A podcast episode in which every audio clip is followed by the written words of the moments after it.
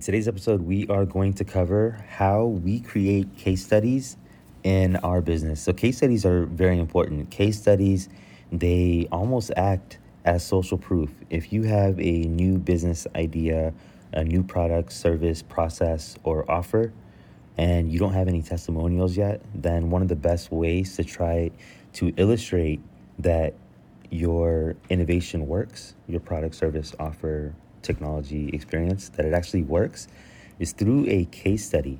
A case study helps the reader walk through the entire process, see what's going on, see what they can learn from it, and be inspired to be able to either use your product, service, offer, process, etc., or adapt their current processes to add whatever they're learning from your case study.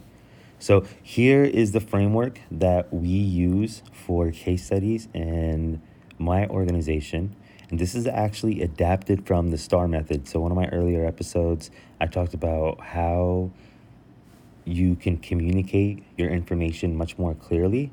And using the STAR method, we actually adapted it to make a case study method. So, this is our own internal proprietary system that I will share with you, and you will see how helpful it is for you to be able to develop case studies. So, the acronym that we use is CSPTRT. CSPTRT, So, essentially, there are six steps to making this case study. And if you remember CSPTRT, then you will remember how to do this from the back of your head. So, CSP, this is where we submit a claim. That's the C part. Then we define the situation. That's the S part. And then we talk about the problems. That's the P part, CSP, right? So define the claim, talk about the situation, describe the situation, and then set up the problem. Once you do that, then you can move on to TRT. TRT is your tactics, your results, and then the takeaway. So, the tactics how did you approach that problem? What steps did you take to overcome that problem, that challenge, that obstacle that you might have had?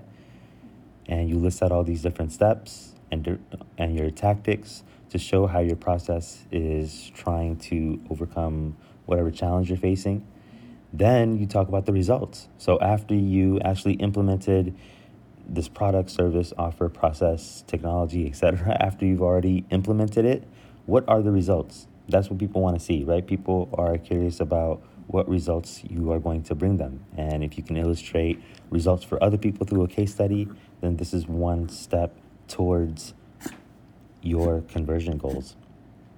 So after you list out the tactics, then you talk about the results. Then finally, you wrap it all up with the takeaway. And the takeaway describes why your process, technology, service, offer, product, etc., is better than others and you kind of neatly wrap up everything that you've said earlier in the case study and you present it in a frame that is logical, it makes sense, you have supporting evidence, and this is how we do it. We use the acronym CSP TRT. We define our claim or we submit our claim.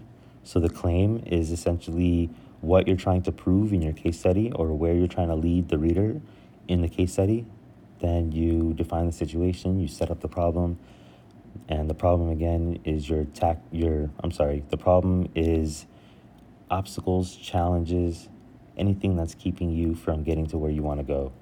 Then after you set up the problem, then you talk about the tactics on how you overcame that problem.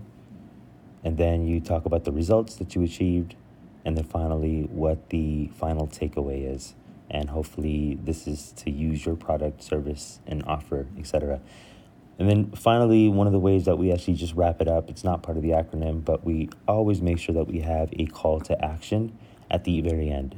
And a call to action doesn't necessarily mean that they have to do something. For us in my organization our call to action is just to provide more value so whoever's reading this this piece can jump down the rabbit hole and kind of explore a little bit more of what's going in our world. So if you want to jump down the rabbit hole and learn a little bit about what's going on in our world, then you definitely want to check out my blog at robin.ws. And if you go straight to that website, you'll see a lot of articles where we are going to start presenting case studies and other unique information. And if you want to continue your journey in print form with me, then I definitely suggest you check out the blog because we are ramping up production on tips and tricks for you to be able to launch your startup without having to rely on pitch decks, business plans, or investors. This is Robbie Copernicus. Boom, bam, I'm out. Hey, so if you're a six percenter entrepreneur, here are four ways that I can help you right now. One, hit that subscribe button and the bell so you can always stay up to date on the latest marketing strategies and tactics from this podcast. Two, find out how much of a natural born entrepreneur you are by taking the visionary quiz at robin.ws forward slash quiz. Three, join the Visionaries Facebook group at robin.ws forward slash group. And finally, four, if you want to join the first startup accelerator that helps you skip investor funding, then go ahead and book a call with me at robin.ws forward slash call.